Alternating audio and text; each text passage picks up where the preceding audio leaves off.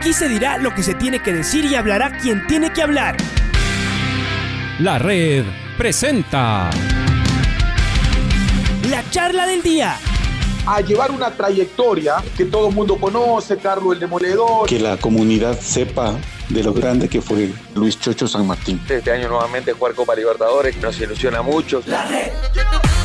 Los protagonistas lo dicen todo junto a los periodistas de la red. La camiseta más linda que me pude haber puesto en mi vida, ¿no? La camiseta de la selección. Los grandes clubes no priorizan competiciones, las disputan. En este año 2021 la selección se juega prácticamente su futuro. En donde estés y a la hora que tú quieras. Bienvenidos. Pero cambiamos de, de disciplina deportiva eh, nos vamos a ir además hasta, hasta Francia. Allá está eh, el director eh, deportivo de la Federación Ecuatoriana de Ciclismo y que en pocos días más se convertirá en el presidente, ya porque es un presidente electo, Santiago, Santiago Rosero. está preparando al equipo sub-23, se prepara para, para empezar a, a competir Santiago eh, uno piensa que esta es una gran oportunidad para estos, para estos chicos que llegan a competir en Francia y uno dice, no hay duda que lo que están haciendo los, los grandes eh, le viene bien al, al sub-23 para competir en estos dos eh, en estas dos pruebas, Le Tour Savoy Mont Blanc y Tour de l'Avenir. A ver, expliquemos un poquito a la gente. El primero, el primero es el Le Tour Savoy Mont Blanc, no, ese es el orden, por ahí van a, van a comenzar. Eh, ¿De qué se trata esta prueba? ¿Cómo es que llegan estos muchachos eh, entrenando allá a participar representando a nuestro país, Santiago? Bienvenido a la red. Alfonso, amigos de Radio La Red, un cordial saludo. Pues acá en Francia, Hemos terminado ya eh, el almuerzo, hemos entrenado el día eh, uno de los de las etapas que se correrá, eh, estrictamente la primera etapa, la hemos reconocido y bueno, ya hemos tenido charlas con estos corredores un poco en esta parte de la iniciación a correr este tipo de pruebas a nivel internacional. Mencionabas el Tour de Savoy, es una carrera que, que trae gratos recuerdos, ya la hicimos en el año 2013 y para coincidencia en esta prueba eh, fue una de las primeras pruebas en las que me estrené como director y, bueno, estuvo ahí en, esa, en ese equipo, estuvo uno de los, de los deportistas que hoy eh, dan grandes alegrías al, país, como lo es Richard Carapaz, ¿no? Ella estuvo acá en esta prueba y, y reconociendo un poco los, eh, las etapas que, que, tiene este Tour de Savoy, pues eh, me trae los recuerdos de, de, esos años, ¿no? Hasta el año 2013, donde, donde pudimos incursionar por primera vez acá en Europa y, y bueno, es una prueba que, que, nos viene bien a los ecuatorianos, es una prueba con mucha montaña, serán eh, cuatro etapas en línea con un prólogo, como digo, vienen a ser etapas que, que serán de preparación para estos corredores que puedan ganar confianza y que podamos entrar a encarar un Tour del Avenir, eh, que es una carrera eh, de las mejores del mundo, diríamos que es la mejor del mundo para corredores menores de 23 años. A ver, em, vamos a poner en perspectiva. Esta es una carrera, además, donde van equipos por países nada más, o algunos equipos son de países y otros son eh, equipos de los, que, de los que tienen como una suerte de ciclistas formativas. Eh, ah, ¿Cómo funciona ahí? Como ahora, claro, nos hemos vuelto eh, un poco más conocedores de las grandes de las grandes pruebas. Eh, ¿Cómo funciona ya la, carrera con relación a, por ejemplo, a la comunicación que tienen estos? Sí es una carrera de todas maneras eh, individual, más allá de que, como ya sabemos del ciclismo, eh, aunque hay triunfos individuales, finalmente se trabaja en equipo. Cuéntanos un poquito, Santiago, por favor.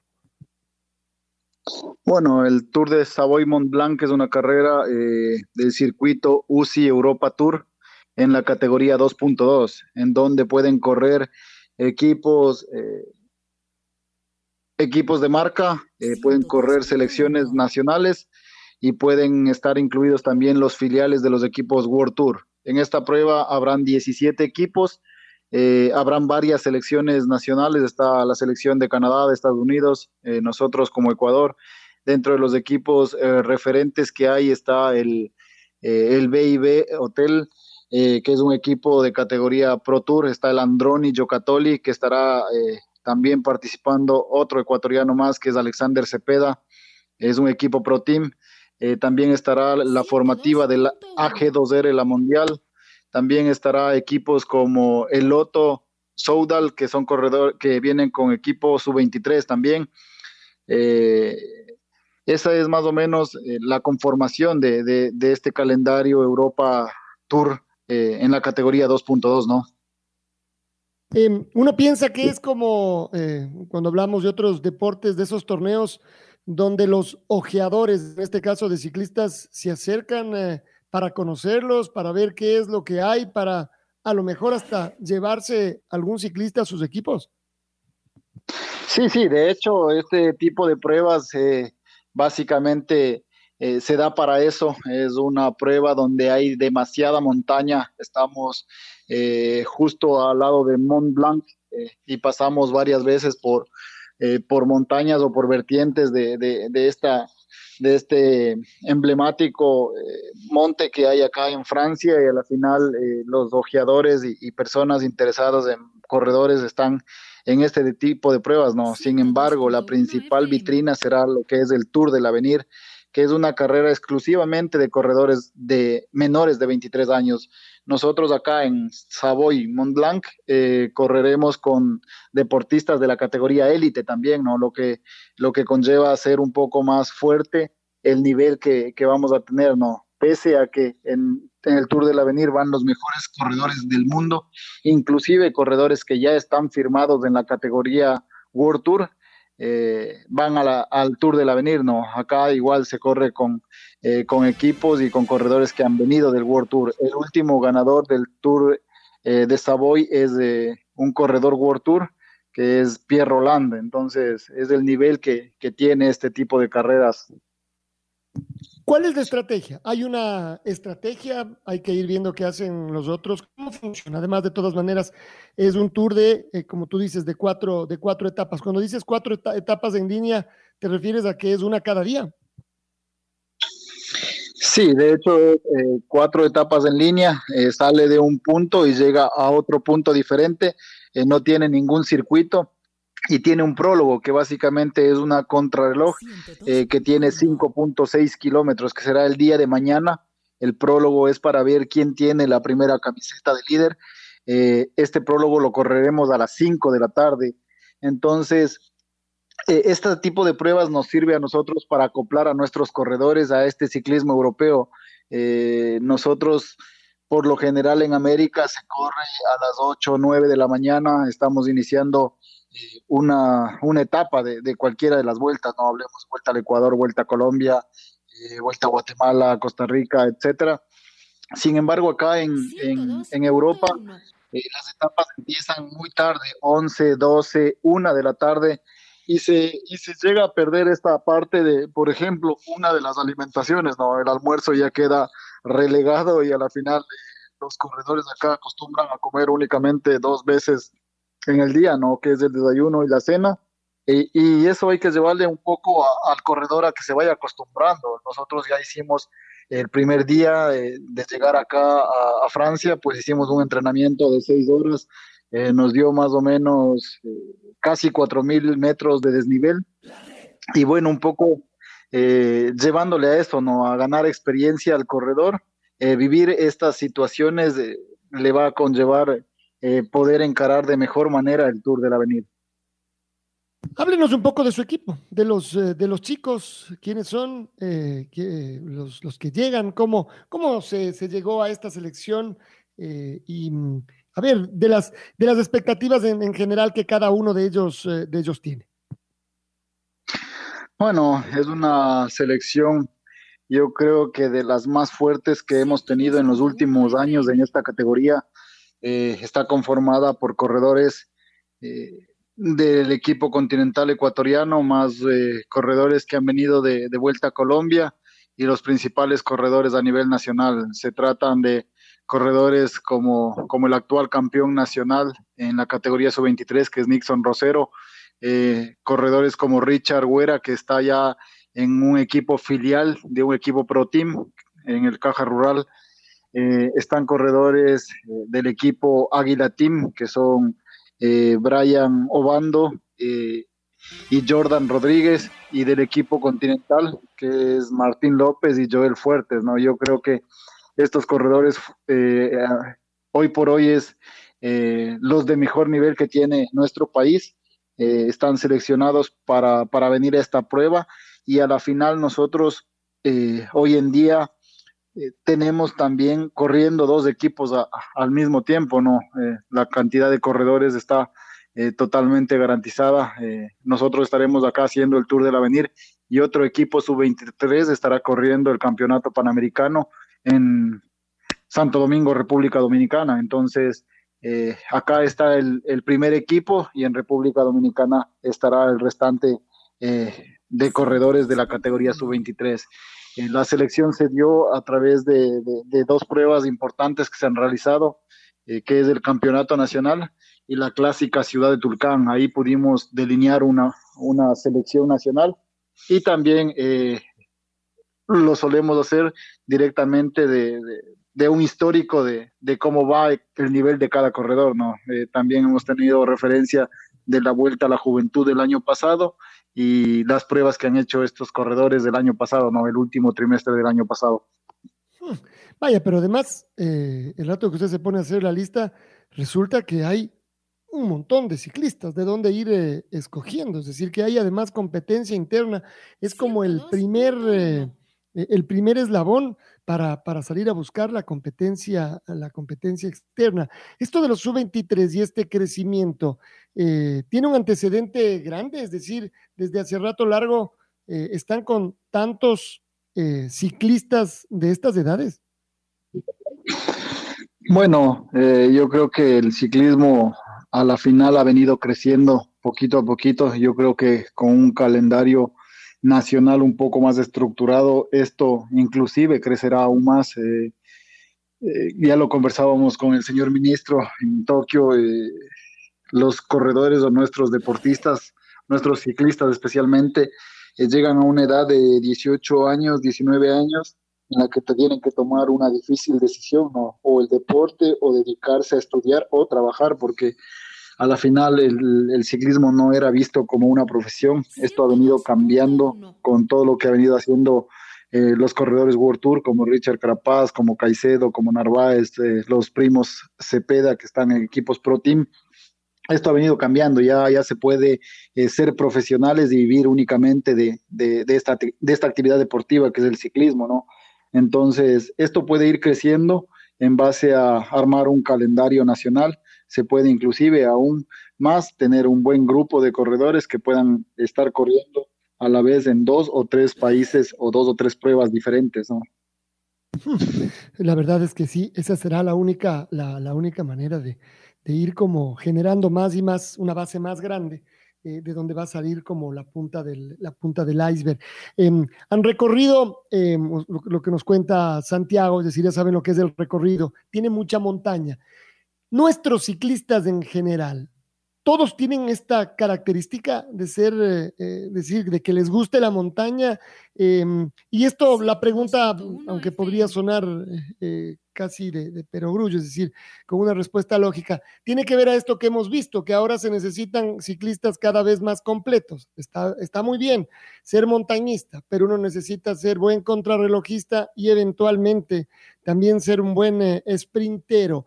Las características, en cambio, desde ahí nos seguimos, eh, eso, seguimos eh, teniendo esta característica de tener eh, muchos ciclistas que les gusta y que además son buenos en la montaña o también en las otras especialidades. No, bueno, como digo, ahora tenemos dos equipos al tiempo corriendo. Acá están los mejores escaladores que tenemos hoy por hoy en el país.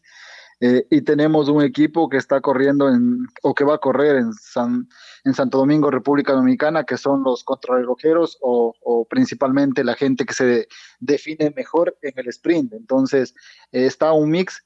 Eh, he tenido varias conversaciones con diferentes equipos eh, Pro Team y World Tour que, que, desean hacerse con los servicios de algunos de los corredores que están acá.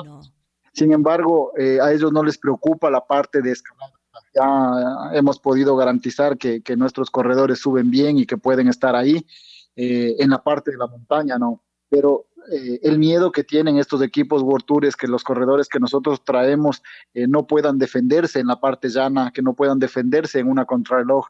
Eh, no buscan que sean sprinters, pero que sí vayan bien en la contrarreloj. Entonces, hemos armado un buen bloque de carreras. Está iniciando con el Tour de Savoy, avanzando con el Tour del Avenir y posteriormente haremos lo que es el Campeonato Mundial y el circuito de las Ardenas. Entonces, con estos seis corredores que estamos acá, incluido eh, los cuatro corredores que estarán en Santo Domingo, República Dominicana, sacaremos un mix y estaremos avanzando a lo que es el campeonato mundial.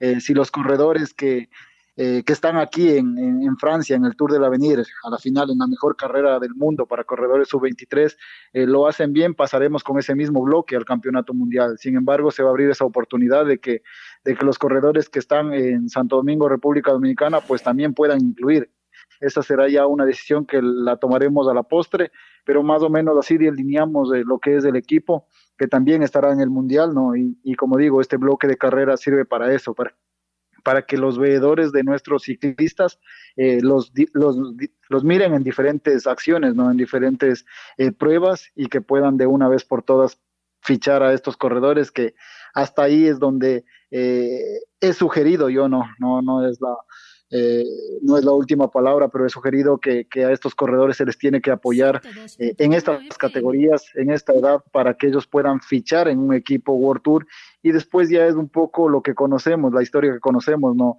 Eh, los equipos World Tour se preocupan mucho de los corredores y obviamente con los contratos que realizan tienen básicamente la obligación de dotar, inclusive cuando los corredores están en selecciones, dotar toda la indumentaria, dotar toda la infraestructura y, yo creo que, y lo he mencionado ya al señor ministro, hasta ahí nosotros debemos colaborar con estos corredores porque eh, más adelante de eso están cubiertas absolutamente todas sus necesidades. Hola Santiago, ¿cómo le va? Luis Quiroz les saluda. Y bueno, y en el ámbito local ya faltan pocos días para su posesión ya está trabajando, ya tiene un proyecto, usted ya nos hablaba la anterior semana que conversamos con usted también, ya tiene algunas cosas en, eh, para ponerlas en prácticas apenas se posesione. Y acá la interna, ¿cómo está? Las competencias, ¿cómo se están haciendo también a la vuelta al Ecuador? ¿Cómo se va trabajando? Esperemos que con esto que, que va consiguiendo la, el ciclismo también con Richard Carapaz, Jonathan Narváez, en el ciclismo femenino con Miriam Núñez, que consiguió también un triunfo en Colombia el fin de semana la empresa privada también empieza a apoyar este deporte, que sea más fácil, digamos, entre comillas, a ustedes conseguir auspicios, ¿no? ¿Qué es lo que se necesita para que ustedes puedan hacer estas competencias? ¿Cómo va en su cabeza ya armando también la vuelta al Ecuador? Bueno, eh, un saludo cordial. Eh, yo creo que la parte de, del trabajo a la interna es lo, principal. Eh, recordemos que el actual directorio de la Federación Ecuatoriana de Ciclismo dejó eh, un aval a, Concentración Deportiva de Pichincha para la organización eh, por los próximos tres años de la Vuelta Ciclística al Ecuador. Hablo, ese, ese convenio se firmó eh, el año pasado, entonces la concentración deportiva de Pichincha le quedan dos años todavía eh, la vuelta ciclística de Ecuador. Sin embargo, hemos conversado con el señor ministro este tema también y nos interesa mucho que la vuelta sea un poco más grande entonces, eh, con la relación que tenemos con el presidente, el economista Jaime Ruiz, pues eh, buscaremos que esta vuelta sea mucho más grande. Eh, el apoyo del señor ministro nos ha sabido expresar cuando estuvimos en Tokio, pues esperamos que las cosas se vayan dando y hacer un poco más grande esta vuelta al Ecuador. el trabajo a la interna tiene que empezar lo dije ayer en una asamblea de clubes que tuvimos, eh, con la capacitación, la capacitación de nuestros jueces, la capacitación de nuestros comisarios, la capacitación de nuestros directores deportivos. Eh, esto yo creo que es vital y clave para poder nosotros arrancar eh, una temporada de, que arranca siempre en enero y, culmina en diciembre, ¿no? Entonces, yo creo que estamos con el tiempo eh, justo para poder empezar este tipo de capacitaciones. Ya he contactado con gente de la UCI para que nos envíen una persona eh, para empezar a capacitarnos. No todo va a salir de manera inmediata, es un trabajo eh, en nuestra administración con el apoyo de todo mi directorio para cuatro años. Entonces, empezar e iniciar capacitando y que al final de los cuatro años ya tengamos directores deportivos de nivel 3, que a la final es lo que le hace falta al país, ¿no? Eh, la UCI nos ha sabido manifestar, por lo que tengo muy buena relación, que nuestro ciclismo está en total ascenso, pero a la final eh, sí somos, eh, en teoría, los americanos o los sudamericanos, América Latina, un poco desordenados en cuanto a fechas de inscripción, en cuanto a, a la inscripción de equipos, a la inscripción de corredores. Entonces, eh, lo que me han pedido directamente es que podamos normar nuestro ciclismo y a la final es también una propuesta de nuestro plan de trabajo. Eh, es algo que va a ser muy difícil, que va a doler mucho, pero a la larga es lo que se tiene que hacer. No, no podemos permitirnos que nuestro nivel deportivo eh, en las grandes citas, como lo ha hecho ya Richard, Jonathan y los primos Cepeda, vaya en aumento y nuestro ciclismo nacional siga siendo un desorden. Entonces, es un trabajo de, normar nuestro ciclismo y como digo, al principio será molestoso, sin embargo, al final de, nuestra gestión esperamos que haya un ciclismo totalmente ordenado y totalmente capacitado. ¿Cómo ve el ciclismo también, eh, Santiago, en el tema, en el tema femenino? Las mujeres, eh, ¿cómo están? ¿Cómo, ¿Cómo están estos equipos aquí en el Ecuador? Eh, con las damas. Hay también eh, afición por parte de, las damas para este deporte. Digo, también lo que despierta Miriam Núñez, ¿no? Esta, esta ciclista que, que, está dando muchas alegrías también a nuestro país, Santiago. Sí, bueno, eh, siempre va a haber deportistas, siempre van a estar ahí. sin embargo, el principal problema que vemos aquí es que no hay o que no les hacemos un hueco dentro de equipos eh, profesionales. Acá en el World Tour, eh, los 18 equipos World Tour de varones tienen eh, su filial femenino. Entonces es algo que buscaremos, que buscaremos realizar también en Ecuador, no a manera de equipos, porque todavía no hay la suficiente cantidad de deportistas damas que puedan integrar y formar la cantidad de equipos masculinos que hay, pero si un corredor, si un, una persona quiere eh, tener un equipo profesional en Ecuador, pues buscaremos que, apoye por lo menos una chica y a la final iremos armando, eh, como decimos ¿no? en el argot ciclístico, un hueco para una deportista y que tenga el apoyo necesario para poder estar involucrada y con ello también generar un calendario nacional que, que a la final eh, es la propuesta de trabajo, generar un calendario nacional y que incluya a las damas, ¿no? Porque eh, mal podríamos hacer eh, obligar a los equipos a tener deportistas damas eh, y no tener actividad. Entonces, hay que darle la visibilidad a las marcas. Las marcas están intentando sumarse. Esperamos que debemos a concretar estas situaciones, que las marcas puedan ser el apoyo necesario para los diferentes equipos, para la misma federación y para los mismos ciclistas, ¿no? Yo creo que la marca privada hoy por hoy es la que está haciendo falta dentro de este deporte que es sumamente costoso, ¿no? Eh, yo he visto la parte del plan de alto rendimiento que lo lleva el Ministerio del Deporte, sin embargo, eh, no abastece absolutamente para todos. Recordemos que el plan de alto rendimiento dice que eh, o, lo, o lo califican al deportista en base a resultados, pero para que un deportista tenga resultados, muchas veces tienen que sacrificarse cuatro, cinco y hasta seis corredores. Entonces, es la parte que está faltando. Aunque hemos ido corrigiendo eso, todavía no se lo ha hecho en su totalidad. Mm, em, y le pregunto más de Miriam Núñez.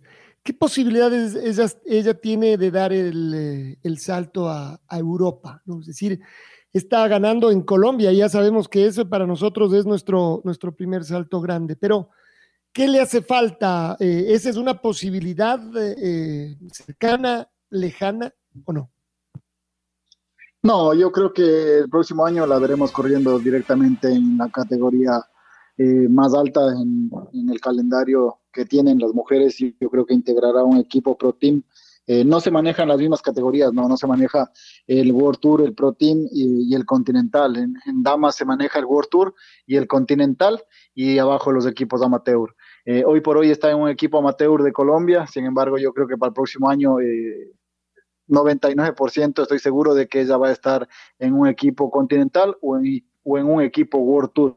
de hecho yo He hecho los acercamientos. Eh, en dos años anteriores ya le tuvimos lista un equipo en Europa que, quería hacerse con los servicios de ella, sin embargo no se sentía preparada y hoy por hoy creo que ha demostrado que ya está preparada y que ojalá tome de una vez por todas la decisión de, venirse a este lado, ¿no? De cruzar el charco y de, y de demostrarse acá como, como ciclista. Eh, le haría bien al país y ojalá y estaremos para apoyarla.